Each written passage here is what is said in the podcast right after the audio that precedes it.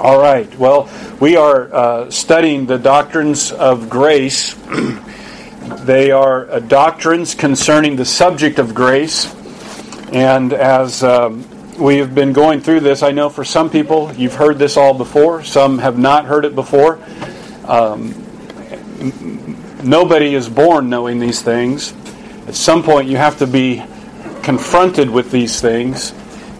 Unfortunately, they're truths that churches are not teaching today. They're either ignorant of them, and if they're ignorant of them, it's because they're not preaching from the Bible or they're only preaching parts of the Bible they want to preach, or they're willfully just overlooking them. So it is possible to go to church most of your life and never hear these things, which is a sad commentary on the church. But you could in all sincerity want to serve God and you, you think you're doing the right thing, going to church, hearing a man who says he's a preacher, he has a Bible, and yet never hear these things. Um, that is a reality that many, many Christians face in the world today. And so, as a church, we don't want that to be said of us. We, we want these truths to be regularly taught in our church. Um, and uh, if you're here and you've never heard these things before, you're not alone. You're not a weirdo. You're not ignorant. But tonight is an opportunity for you to see what God really says on this matter. We're going to talk about the subject of election.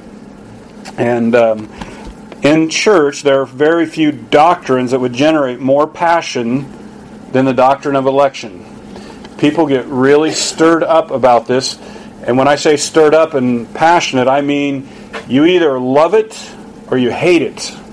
There's very little, well, there is some middle ground. People just not sure. They're kind of like, well, I'm not sure about this, but people get very, very stoked about this, for it and against it. And so it's it's been controversial in, in the church today. For me, as we talk about this doctrine of election, it's much more a testimony for me than it is a sermon. I shared with those of you that uh, many of you can understand where I'm coming from. I grew up in a Christian home and I came to Christ at a very early age. And well, I just I tonight I interviewed a couple people for baptism, and as I was talking to one of them, uh, he he was saved later in life, and you'll, you'll get to hear his testimony. But I mean, he went from going one way uh, down the path of darkness and destruction and death, and God just changed his path, and he's he's totally different. He's had a remarkable conversion experience. Well, I came to Christ probably around the age of five or six, and although I can tell you, I can assure you, I was a very bad sinner. I, I didn't have a huge conversion process. I mean, there wasn't like a night and day difference. There were some small differences. But one of the greatest conversion experiences that I had um, as a Christian was coming to understand the doctrine of election. It's just like my eyes were opened, and for the first time, things that I had been taught in church finally began to make sense. And I can remember uh, the, the moment really when I came to understand the doctrine of election, it changed my life. It, it totally revolutionized my life. So um, we're going to, let's are there enough chairs back there, Michelle, for you guys? Yeah. Okay. I don't want you to have to come all the way to the front row. That's that's a terrible place to be. Yeah. no, no, really, don't. So, what I'd like to do is actually put one more row up here so that no one would sit there, but then they would sit there. So that would be good. So. Um, let me see. I want to be clear when we talk about election that believing in election is not a choice if you're a Christian. What do I mean by that? Well, I, you can't say, I don't believe in election and say you believe the Bible. Because election is not a word that John Calvin dreamed up or Augustine dreamed up. Election comes right out of the Bible. The Bible says we're elect. So if you believe the Bible, you, you have to believe in election. Um, the issue really is not the fact of election. The issue is what you believe about election. Okay, so you, I, I'm going to assume we're kind of all on the same page. Like, well, if it's in the Bible, I believe it. election's in the Bible, so I, I have to believe it. Now, the question is, what do we mean by election? That's really the question. Now, if someone says, well, I just don't believe in election, we could just go right to the Bible. I mean, in probably a hundred places and say, well, here's election, here's election. What do you mean you don't believe in it? So the issue is not the fact of election. The issue is what election actually means. And I hopefully you'll understand that tonight. Last week, we started what we call the Doctrines of Grace, and we used the acrostic of TULIP. T U L I P. And Marty brought T stands for total depravity. Uh, total depravity really sets the stage for how we understand the doctrines of grace, how we understand election. If you don't understand total depravity, you're probably not going to understand election. Because election flows from the, the doctrine of total depravity, what the Bible says about humanity, about people. Man, what is total depravity? How would you sum it, summarize it? Inability. Very good. Were you in class last time? He got it. So A plus. So inability. It, man is unable to save himself. He doesn't have the power to. And the reason he is unable to is not because he lacks something mentally or physically. Like, uh, you know, uh, if there was a man in a wheelchair here, and he couldn't walk, he would be unable to walk. But that's not total depravity. Man is unable to save himself because he is unwilling to save himself. It is a problem of the will.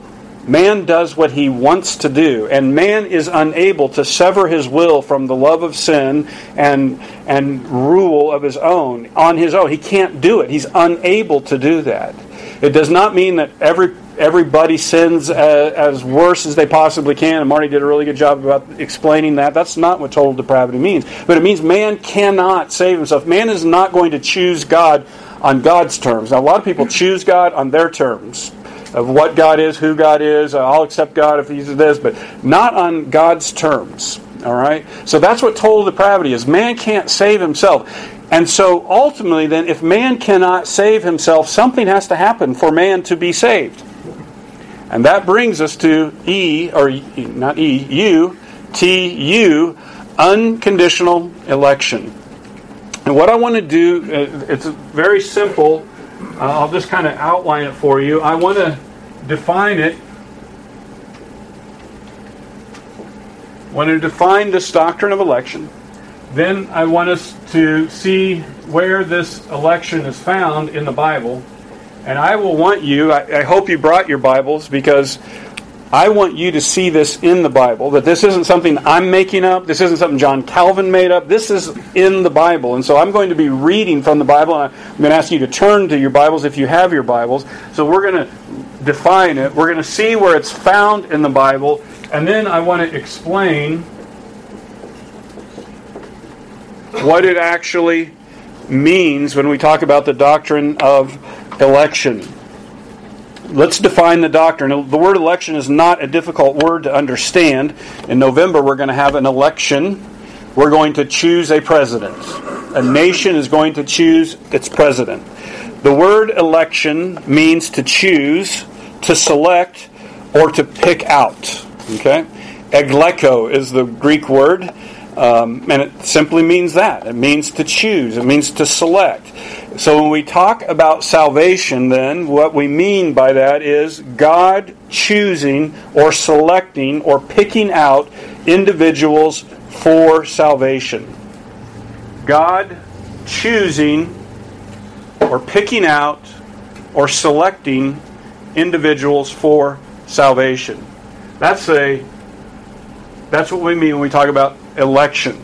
Now, the question where is this found at? This is really one of the most important parts of the whole message. Where is this found? This is not something that somebody would invent. This doesn't go along with any man made system. You look at any religion in the world, and they are not going to talk about election. That's just not a part of a man made system. This is something very unique to Christianity. It is found in the Bible. There are do this to keep myself straight. In the Old Testament, the Bible is full of election. It's found all throughout the Old Testament in the story of Israel. Let's start by looking at Deuteronomy 4. I want to turn to Deuteronomy chapter 4. It's the fourth book in the Old Testament. The Jews. We know them as the chosen people, or we could say the elect people. All right? Deuteronomy chapter 4. This is what the Lord says to them. In Deuteronomy chapter 4, God tells Israel they are a very special, privileged people. I'm going to read, I just want to start in verse 32. For ask now of the days that are past, which were before you, since the day that God created man on the earth, and ask from one end of heaven to the other whether such a great thing as this has ever happened or was ever heard of. What? Verse 33 Did any people ever hear the voice of God speaking out of the midst of fire? That's God says, You study your history books, Israel, and you look for any civilization in which God spoke to his people out of fire and still live. Verse 33. Verse 34 Or has any God ever attempted to go and take a nation for himself from the midst of another nation? Remember, the Jews were in Egypt, and he brought them out of Egypt by trials, by signs, by wonders, and by war, by a mighty hand and outstretched arm, by great deeds of terror, all of which the Lord your God did for you in Egypt before your eyes. Verse 35 To you it was shown that you might know that the Lord is God, there is no other beside him. Verse 36 Out of heaven he lets you hear his voice. You are special, that he might discipline you. And on earth he let you see his great fire, and you heard his words out of the midst of the fire. Verse 37 And because he, God, loved your fathers and chose their offspring after them, and brought you out of Egypt with his own presence by his great power. God told Israel, You are very, very, very special. Not only has there not been another people whose God did this to them, but no other nation has had God, the God, speak to them and do the things for them as you have that I have done for you. I have taken you out of land of Egypt. I have spoken to you my words, and I did this because I loved your fathers and I chose their offspring. God says, I chose their offspring. You can turn over a couple pages, Deuteronomy chapter 7, verse 6. For you are a people holy to the Lord your God. You're special. When we think of holy, we often think of sinless or, you know, a saint. The word holy means different, special. You are holy. You're special to the Lord your God. The Lord your God has chosen you to be a people for his treasured possession out of all the peoples who are on the face of the earth. He did not choose the Philistines. He didn't choose the Amalekites. He didn't choose the Canaanites. He chose the Jews. Out of all the people, he said, You're going to be my people. Verse 7 It was not because you were more in number than the other people that the Lord set his love on you and chose you, for you are the fewest of all people. But it's because the Lord loves you. This is election. This is God says, I chose you, Israel. You are special. You are holy. There are so many other verses I could take you to that shows that Israel was chosen by God, but I think that would be beating a dead horse because I've never met anyone. There might be some people out there. I've never met anyone who has argued against Israel being chosen of God. They're like, yeah, of course. God chose Israel. Everybody believes that. He didn't choose the Philistines. He didn't choose the Amorites. He chose Israel. Well, when you come to the pages of the New Testament, an amazing thing happens in the New Testament. The same language that is found in the Old Testament about God choosing his people is found in the New Testament about God choosing the church, namely Gentiles and Jews, that God chose them. And it's the same language as the Old Testament. It's applied to our age, our day and age, our salvation. This is where the controversy really begins to focus. You mean God chose us? And here's something to, to think about, just kind of a logical process. In the Old Testament, it's very clear that Israel didn't choose God. They didn't shop around and say, I think we'll take Yahweh. No. Yahweh chose them. No one argues that. When we come to the pages of the New Testament, the same language about election of Israel is applied to the church, it's applied to us. Now, the burden of proof would be on somebody who says, Oh, I don't think we're chosen the way Israel was chosen. Because the same language is used. If, if it's something different, then you would think somewhere in the New Testament God says, You know, I chose Israel this way in the Old Testament, but in the New Testament I do it totally different. You'd have to find a passage and a verse, and you'd have to come talk. You can come talk to me now if you want to, but I don't think you're going to find it anywhere in your Bible that says, "Well, I did it one way in the Old Testament, but I do it differently in the New Testament." But yet, that's what we're being taught in the churches today. Well, it's different in the New Testament. Well, why is it different? It's the same God, and He's doing the same thing. I'm going to give you several places in the New Testament that it's found, and I'm just going to read these to you. You don't have to turn to them all, but you might want to write them down. Romans 8:33. Who shall bring a charge against God's elect? Who's going to bring an accusation against God's elect? We're called elect. That's us. Romans 8. We went through Romans a couple a year or so ago in our church and Romans 8 is written to the church, it's written to Christians. And Paul says, Who is going to bring a charge? Is there anybody that could charge one of God's elect? Us? No. Colossians 3:12. Put on then as God's elect ones, God's chosen ones, holy and beloved, put on compassion, kindness, humility. Put on then, you should clothe yourself as God's elect, humility, and compassion and kindness because you're God's elect. You're God's chosen people. That's the same language that was used of Israel in the Old Testament. We're the chosen people. Titus 1 1. Paul, a servant of God, an apostle of Jesus Christ, for the sake of faith of God's elect.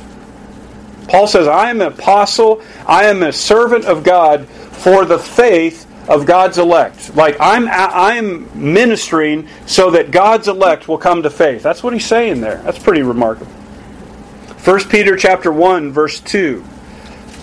Peter writes this book to the elect exiles scattered about the, the Roman Empire. The elect exiles. You've been exiled, but you're chosen. You're chosen of God. And then in 1 Peter 2 9, this is a really amazing piece of scripture. Because Peter takes quotations from the Old Testament that was applied to Israel. And we've all agreed, oh, yeah, Israel, they were chosen. And he applies it to believers to us today. 1 Peter 2 9. But you are a chosen generation, a chosen race. That's what Israel was. And as believers, that's what we are. We're elect people. So when you come to the New Testament, election is really important. It's a part of our identity, it's who we are. We're called the elect ones, the chosen ones. To think that Peter or Paul were to come and visit with us and greet us as the chosen ones that's so foreign to our way of thinking. We, we don't think of ourselves that way. But that's exactly what Paul and Peter both do. When they address the church, they go, chosen ones, elect ones. This is part of our identity of who we are. Well, let's look at the doctrine explained now. If you believe the Bible, you say, I, I believe the Bible. Well, election is clearly in the Bible, so you have to believe in election. I believe in election, right? You can't deny it.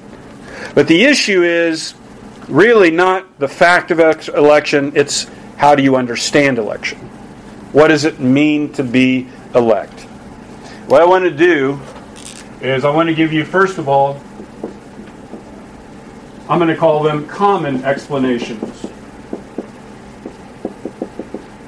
Because it's not like the Bible doesn't address this. So what you have to decide is, okay, what does it mean to be elect? And uh, I'm sure there are many uh, explanations other than the true explanation, but there are a couple of real common ones that are prevalent in the church today because if people preach through the Bible and they come across election, they've got to explain it some way because it's there, right? So, one of the common ways to explain election is that God chooses the church and then he lets it up to people decide if they want to be in the church or not.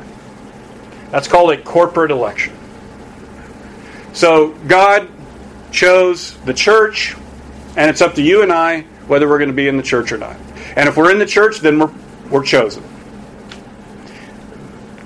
That may not be real popular, at least you know in the among the laity, but among scholars that reject the doctrine of election, that's well, I say reject. That's one of the ways that they get around the doctrine of election. They say, well, it's a, it's a corporate election. God doesn't choose individuals. He just choose, chose a group, and he lets people decide to be in that group or not the most common way, the way that probably before I came to understand what the Bible said about it, the way I understood election, if I was pressed, I never really thought about it. I would, I know, I would say I was 10 years old when I started reading. I, my goal was to read through the whole Bible, and I remember reading through the whole Bible, and I don't ever remember hearing the word election or chosen. I read it, but it just, one of those things that's just, it just escaped me. And if somebody would have pressed me, like, well, what does it mean to be elect? What does it mean to be chosen? I probably would have answered, okay, election means God chooses the people who choose Him. That's probably one of the most common explanations for election. God chooses the people. That's probably, if you would have just kept pressing me, I was like, well, yeah, God, if I choose Him, then God chooses me in either case, whether we're talking about a corporate election or God chooses the people who choose Him, either one of those explanations, we have to acknowledge the choice ultimately is our choice. And it's really not fair to talk about God electing us because really what it is is we elect God, and if we elect God, then God will elect us. I don't read that in the Bible the Bible has a very clear explanation for it. If we were left to ourselves,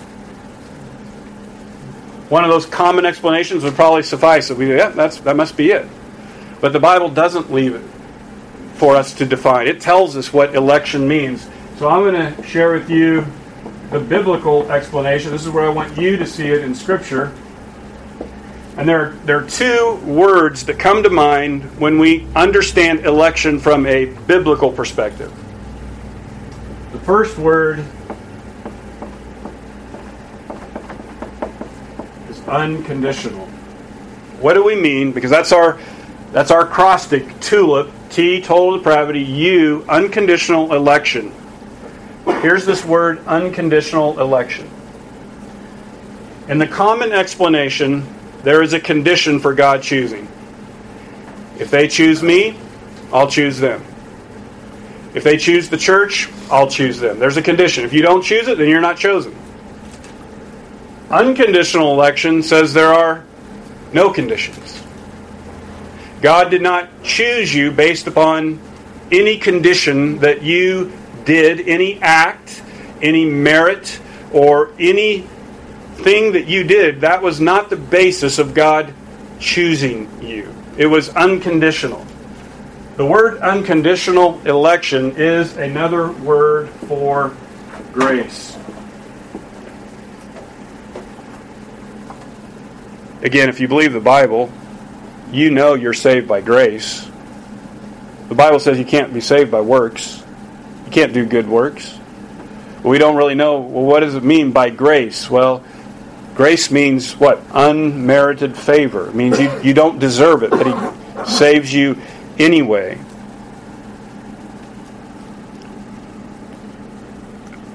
If we were left to explain it on our own, those common explanations would make the most sense. They, uh, there wouldn't really be any scandal about that. Wouldn't be any controversy. There wouldn't be any problem. No one would be arguing about election because it makes perfect sense to us. God chooses the people that choose him. That makes perfect sense to me. But when you start talking about unconditional election, meaning God chooses people not based on any conditions, then is when we start getting problems.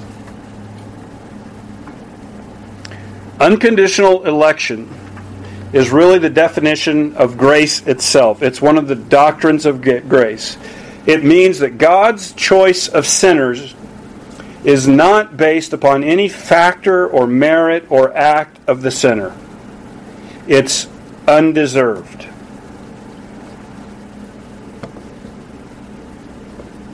God chooses to save some.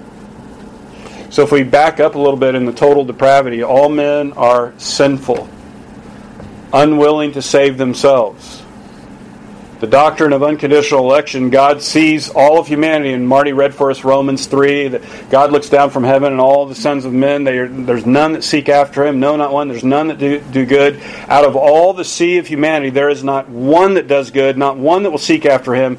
In unconditional election, God says, that's fine, but I'm going to save some anyway. That's the doctrine of unconditional election. Where is this taught in the Bible? Well, let's look at some of the places that unconditional election is found. If you have your Bibles, I'd like you to turn. Let's start with Ephesians 2 8 and 9. Speaking of Awana, if you went through Awana, this would be a verse that you would have learned when you were in Awana. I know it today. Sometimes I get mixed up between the King James and the New American Standard and the ESV, but I know this verse. Ephesians 2 8. For by grace you have been saved through faith, and that not of yourselves. It is the gift of God, not of works, lest any man should boast. You're saved by grace. You didn't deserve it. There was nothing you did. Even Faith itself was not of yourself. Wow. Faith is not of yourself. God had to teach you. God had to open your eyes so you could have faith. It, it, it's not even of it yourself. It, it is a gift of God, not of works, lest anybody should be boasting. There's one thing you will never find in heaven boasting. No, never, ever, ever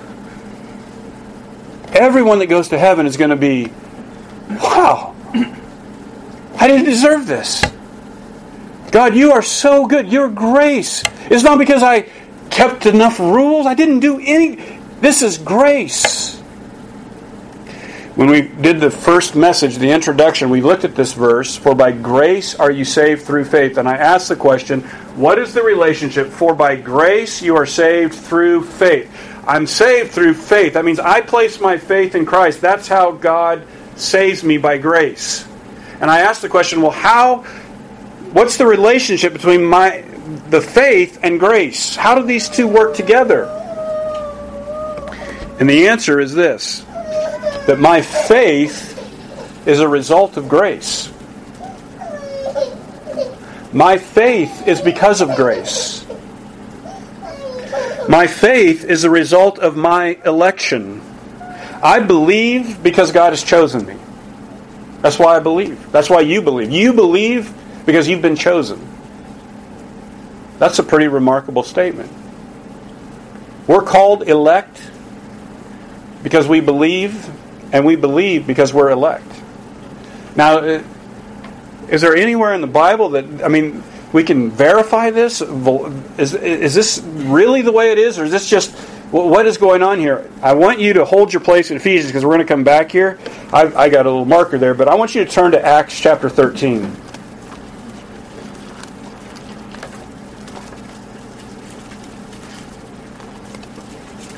Acts chapter 13. Paul and Barnabas are preaching together in a city called Antioch. And you could you can read it for yourself. Paul begins to preach, and he's preaching largely to Jews. And he tells them about Jesus, and he tells them about their history and what happened, and who Jesus is, that he is God's Son.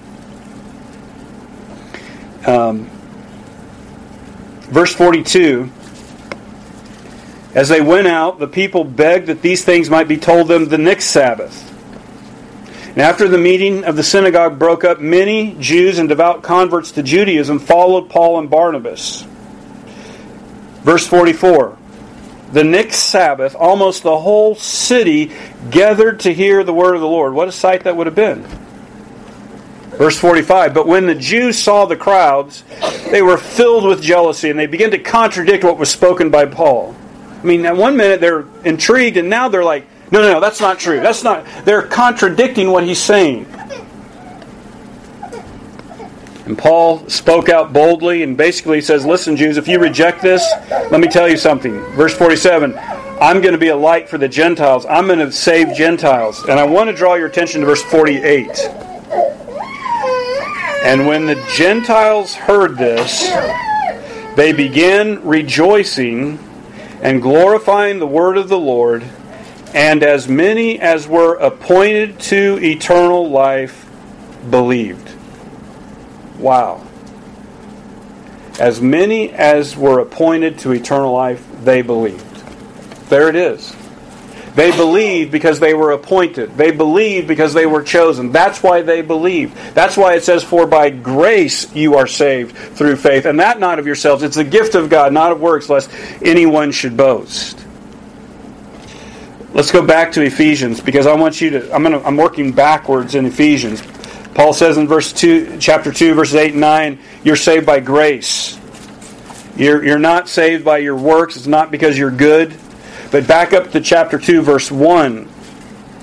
Paul goes out of his way to express that there was nothing special in us. Those of us that are sitting here now who are Christians, we are not Christians because there was something better about us. I was in Galatians 2 and it wasn't adding up. So let me get to Ephesians 2. You were dead. You, Ephesians, the church, you were dead in your trespasses and sins Marty talked about being dead last week. That means unable, just like Steve said. If you're dead, you can't do anything. In which you once walked, according following the course of this world, following the prince of the power of the air, the spirit that is now at work in the sons of disobedience, among whom we all, me, Pastor Tim, Lori, every one of us, we all once lived in the passions of our flesh, carrying out the desires of the body and the mind, and were by nature children of wrath like the rest of mankind. There was nothing different in us. God did not look down and say, you know, Tim is he's just special.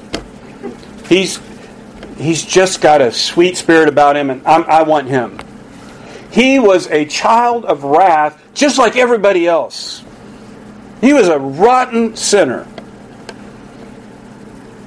Verse 5 says that, verse 4 says, But God, being rich in mercy, because of the great love with which he loved us, even when we were dead in our trespasses, made us alive together with Christ. By grace you've been saved. See, it's not you were just like everybody else. Paul tells us even something more amazing about this grace. It was God who made you alive. You were just like anybody else, but you go back to chapter 1 of Ephesians, and he tells us the timing of God's election. When did God choose us? In the common explanation, well, if God sees that I choose him, then he chooses me. Ephesians 1 4. Even as he chose us in him before the foundation of the world. God chose me for salvation before he even created the world. You talk about mind boggling. Wow. How do you how do you explain that? How, I mean, there is an ocean of depth in that statement. It's so deep, I can't go down without drowning. I, I can't fathom. I don't even know what all means, except Paul telling me God chose us before he even created the world. That's pretty remarkable. I want you to look at one other passage of Scripture, Titus chapter 3. Turn to You're right. Right before Hebrews, Philemon, then there's Titus. 1 Timothy, 2 Timothy, Titus. I'm going to read Titus 3, verse 3. And again, you see the same theme over and over. We were sinners just like everybody else, but God saved us by His mercy. For we ourselves were once foolish, verse 3, disobedient, led astray, slaves to various passions and pleasures passing our days in malice and envy, hated by others and hating one another. Wow. Verse 4 But when the goodness and loving kindness of God, uh, our Savior, appeared, He saved us, not because of works done by us in righteousness, but according to His own mercy, by the washing of regeneration and renewal of the Holy Spirit. Paul says this, it's the same story. You, you, didn't get saved because you were smarter or better or made the right choice. You were on the road to hell, and He saved you anyway.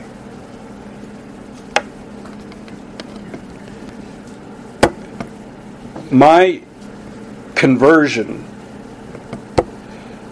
was radical when I came to understand election. I had all kinds of questions about why was I a Christian and other people weren't. And as I was trying to answer that, I would thought, well, I'm a Christian because my dad's a pastor. I'm a Christian because I'm obviously smarter than my neighbors are, or better than my and every answer that I came up with did not make a lick of sense compared to Scripture. And as I came to understand the doctrine of election, that answered for me why I was a Christian. I was a Christian because God chose to have mercy on me. And it changed my life all of a sudden I understood grace. I was like, okay, that's grace. I understood who God was. This I never knew God in that way before. There's one other word that the Bible actually the Bible says more about our election beyond just being unconditional, not because of anything in us. The word I came is kind of clever, but it's unconventional. Notice the two U's there. Unconventional. God, the Bible gives us even more insight into who God chooses. And the people that He chooses is very unconventional. It means that's not the way it's normally done. If you grew up in elementary school, played kickball or baseball, you, you know what it's like when they say, Okay, let's get two captains. We're going to pick teams. You know, for some people that was dreadful because you'd be the last person they picked, right? It's like, oh, I hate this. It's a really, really awkward place because what do you do? You go for the best, you go for the smartest, you go for the best athletes, the people that are going to win, and that's who you choose. And then the worst are the last. They're like, okay, you come on, and you, you know, you come on. We all are very familiar with that. How does God choose? The Bible just turns everything upside down. 1 Corinthians chapter 2, or chapter 1, sorry. 1 Corinthians chapter 1.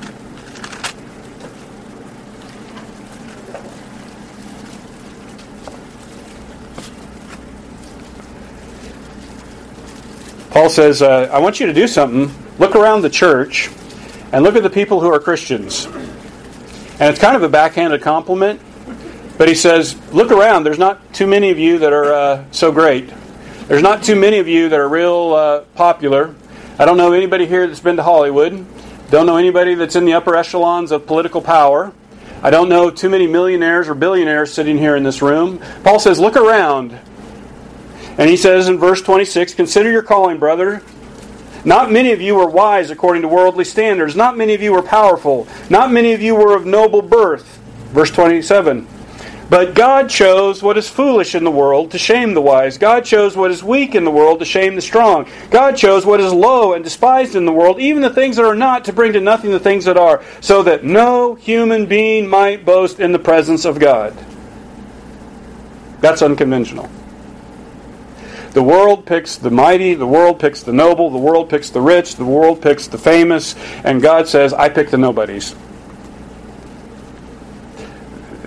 You wouldn't know this unless this is in the Bible. You don't make this stuff up. God says, I delight in choosing nobodies because when they get to heaven, I don't want anybody boasting. I want a salvation where I get all the glory.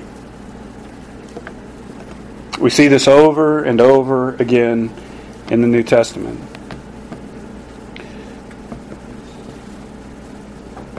Let's just spend a little bit on our response. How do we respond to this? Well, I've got three things here. First of all, it's it's humbling. It's very humbling. Paul is right in Colossians 3:12, as God's elect put on kindness and humility. When you understand the doctrines of election, grace really is amazing. You sing Amazing Grace with a new fervor. Amazing grace, how sweet the sound that saved a wretch like me. No one sings about the wonderful moment of their great decision for Christ and how great they were for choosing Christ. No, we don't sing that. We sing Amazing Grace that saved a wretch like me. It's humbling. That's one of the reasons why it's so often resisted, because it humbles human pride. There are people, and I think sincere Christians often,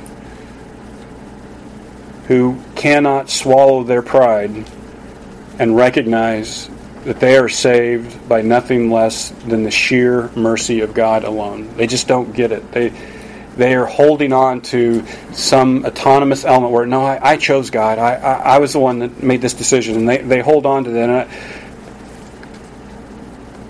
much of the opposition against the doctrine of election is because it humbles us. It shows that we are not masters of our own fate.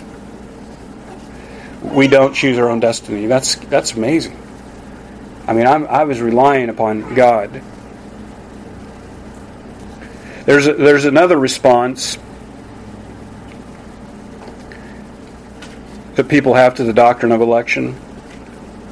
It's it's not necessarily a positive response, it's a negative response. When we talk about God choosing to save some and not everyone, one of the first things that people say is, well, that's not fair. How, how can that be fair? There are many people who love the Lord and they don't believe in election. And the reason they don't believe in election is because they think that they are defending the honor of God, because they think God is unf- that would be unfair. You, and so they, in all sincerity, are defending God by denying election because they don't want God to be charged with unfairness. that's God is not unfair. It's not fair that God would choose one and not choose the other. Here's how someone once characterized election there's a farmer. This farmer has a piece of property. He's got a big pond on the property. And on that property, he put a sign no trespassing. And then by the pond, he put a sign that says no swimming. Three boys saw that sign and decided to trespass anyway. They went on the property when they shouldn't have been on the property. They were told not to go on the property, and then they proceeded to get into the pool, even though it says no swimming. And they're swimming in the pool, and all of a sudden they start to drown. And so three of the boys are starting to drown. The farmer shows up and he sees three boys drowning in his pool. They are doing what they shouldn't have been doing. They broke all the laws, and so God, this farmer decides to save one of the boys, and he lets the other two drown. They say that's your doctrine of election. That's not fair. I think I'll save the boy in blue shorts. I like blue shorts, so I'll save him. The other two, I just watch them drown. You have to be very careful how people characterize this issue. Because based upon that characterization, God would not be a very good God. He'd not be a very just God. Just, well, we're going to let him drown. And just, I mean, it's a very ugly picture if you think about it. I mean, and this is this is what happens when you go out of this place and people are against the doctrine. You mean you believe in a God who's standing there on the on the by the pond, watching boys die, gasping and reaching out saying, "Save me!" And he just sits there and he goes, "Nope, you're not chosen. I, will I'll save you." And the others just drowned. That's how a lot of people think of the doctrine of election. Here's here's the the real real problem with that whole characterization. It's the problem with the boys. See, the boys represent mankind, right? I, I still have the, that image in my mind. They're in the, in the pond drowning and they're, you know, help me, help me, save me. And God, no, I'll save you. No, I'm not going to save you. That characterization will never, ever be found in the Bible. Let me put, give you an illustration of the characterization that would be more accurate and biblical. Um, we'll do the same boys. When we were in Laos on a missions project, we were walking down the we were out in the middle of nowhere in Laos, and they had these signs. I mean, never saw it. It was in English, which was amazing. Do not enter unexploded ordnances. There were signs everywhere. Don't go out in this field. There are, there are bombs everywhere in this field. This, of course, you know, we're on here. Let's just imagine we have a landmine field. Signs says, don't go there. But let's even do something else.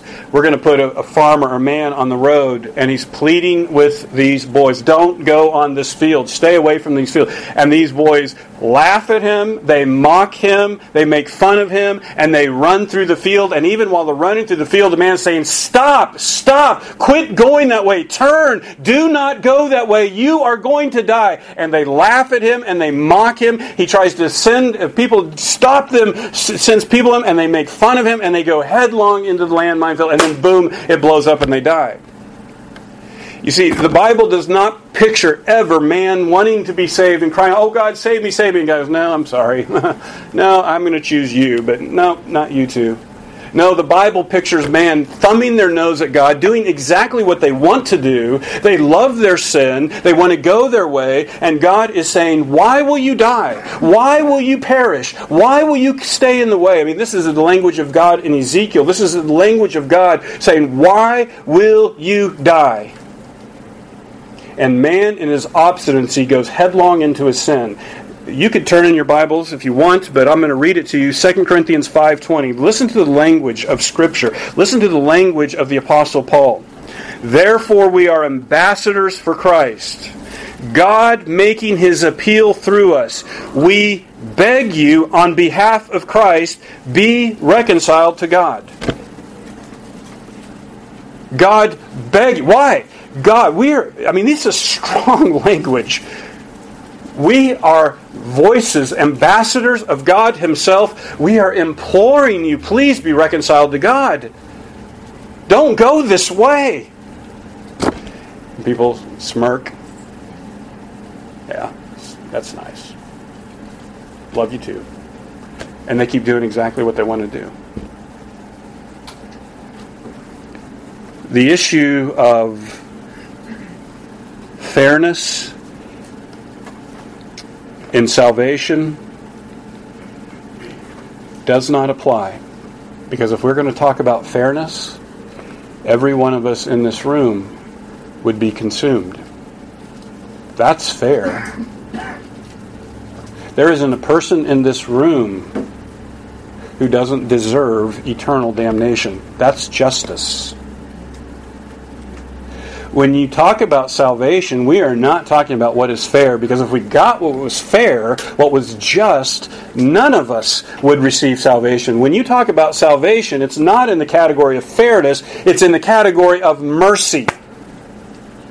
And God doesn't owe anyone mercy, or it wouldn't be mercy. God can choose to have mercy on whomever He wants. It's kind of ironic because the argument of injustice is actually found in the Bible when it talks about election. Romans chapter 9.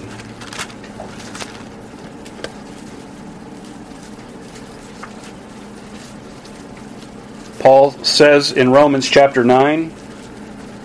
Marty referenced this, I think, last time. He gives the example of uh, Jacob and Esau. Verse 11 says, Though they were not yet born and had done nothing either good or bad, in order that God's purpose of election might stand, not because of works, but because of him who calls, she was told, The older will serve the younger. As it is written, Jacob I loved, but Esau I hated. What shall we say then? Is there injustice on God's part? Is that fair? This is pretty exciting because when you understand the doctrine of election correctly, the objection would be wait a second, that's not fair. If that isn't the logical outflow, then you may not understand the doctrine of election.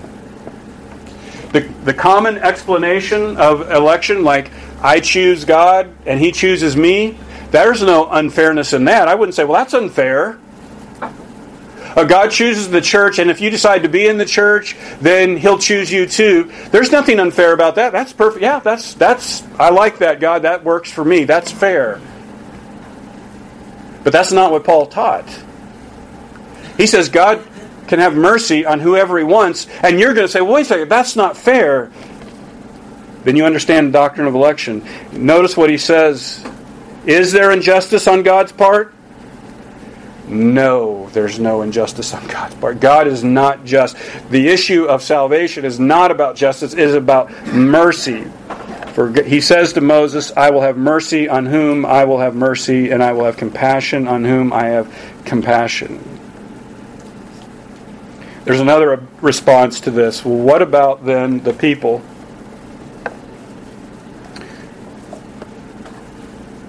Who aren't saved if God doesn't choose them, then it's not their fault, right?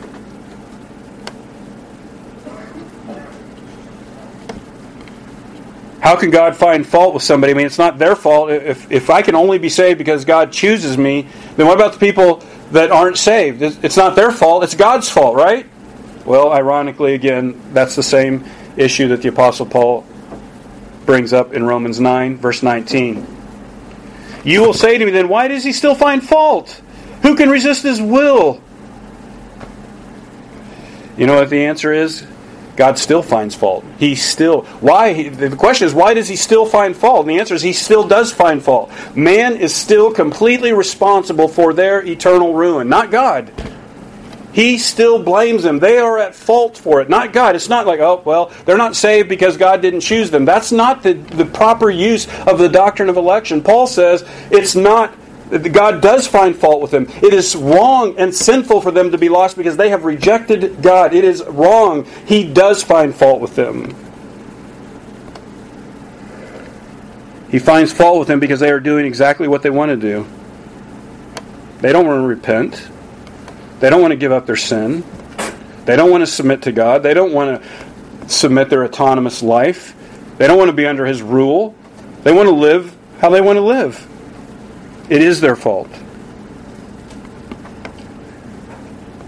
Ultimately, as a Christian, our response to this must be one of submission. It is a difficult doctrine. We don't understand any more than what is written why did God choose me? I don't know. I have no idea. Except it says with the good pleasure of his will. That's I mean there's I have no earthly explanation. I have a choice though. I can submit to what the Bible says or I can twist scripture to make it fit a scenario that I'm more comfortable with. But I think anyone that wants a genuine relationship with God and sees it in His Word, we realize I, I need to submit to the Word.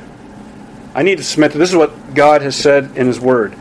You know why why preach something like this? Because it is so controversial. People get angry. They get offensive. People have left our church because of this. Well, one answer is because it's taught in Scripture. It's clearly taught in Scripture, but it even goes deeper than that, and it's right here in Romans chapter 9. It's rooted in the very nature of God. This is who God is. I'm going to read it again. Romans 9, verse 15. This is where God revealed himself to Moses. He's quoting straight out of Exodus. For the Lord says to Moses, I will have mercy on whom I have mercy, and I will have compassion on whom I have compassion. The very nature of being God, this is his prerogative as God. I'm God, and I can choose to have mercy on anybody I want because I'm God.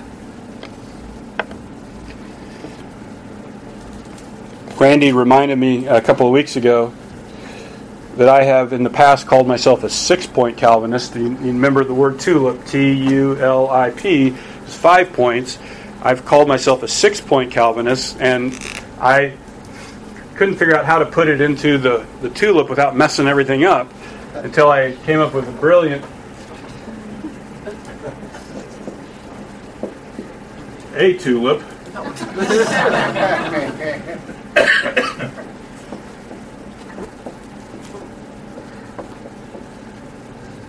There's only one absolute free being in the world, and that's God. He's free. He can do whatever he wants. And if you know who God is, in the doctrine of election, if you submit to who God is, that's no problem. He's God. He can do whatever he wants. He's absolutely free. Because he's God. And I want to be faithful representative of who he is. I don't want to tell you he's something that he's not. That would be a false teacher. He's God and he can do what he wants. That's Paul's argument. He can have mercy on whoever he has mercy. To some people, the doctrine of election excludes people from salvation. That's not how the Bible presents it. It's because of election that people are included in salvation. I don't care who you know, I don't care who you are, how far gone you may be, and you think, oh, there is no hope for that person. Because of the doctrine of election, there's always hope for them. It doesn't matter how far down the road you go. If it's not a person's will that exerts, there is always hope that God may yet have mercy on them.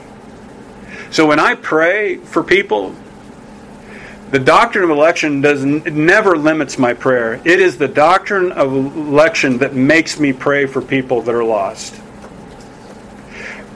When I pray for the salvation of my boys, I didn't pray like, oh, I don't know if they're elect or not.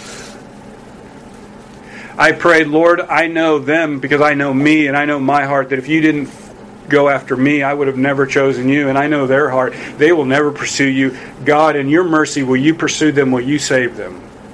Because you're sovereign. See, there's a certain sense where, as Christians, uh, the Bible has to be the boundaries of our thinking. There are scenarios out there that I don't understand, and we could go all these places where the Bible doesn't go, but I am very content in leaving my mind enclosed in what the Bible says and just be comfortable with that. The Bible says God is absolutely sovereign, and He chooses for salvation. And that that's how I pray not to exclude people from salvation, but it's the only hope of their salvation. It's a pre- this is why we can go to Chad and one of the most difficult places in the world, people that are steeped in Islam, and we can send missionaries because salvation does not depend on human will, but on God who shows mercy. And He can save a Muslim steeped in Islam. And He can save a person steeped in sin. He can save a person in drug addiction and alcohol addiction and sexual sins, and He can save them. Because He is Almighty God he can have mercy on whomever He has mercy. So, next week, we'll look, it'll probably take a couple of weeks, but we're going to look at limited atonement. I know there's a lot of questions about that. I'd be happy to visit with you about this if you have questions. And if you've never heard this before, you're not alone. You're not a weirdo. You're not stupid. It's not something that's being taught in the church, but it is taught clearly in the Bible.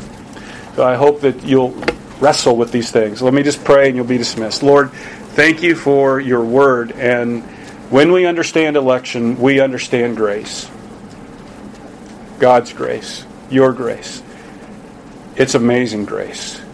How sweet the sound that saved a wretch like me. I once was lost, but now I'm found. We are the elect ones. This this Brothers and sisters, I just want you to think of yourself in the terms of Scripture puts on you. You are the elect of God. If you're the elect of God, God is for you. He's not against you. I don't know what's going on, but He's for you. He loves you. He chose you before the foundation of the earth, the world. You're special.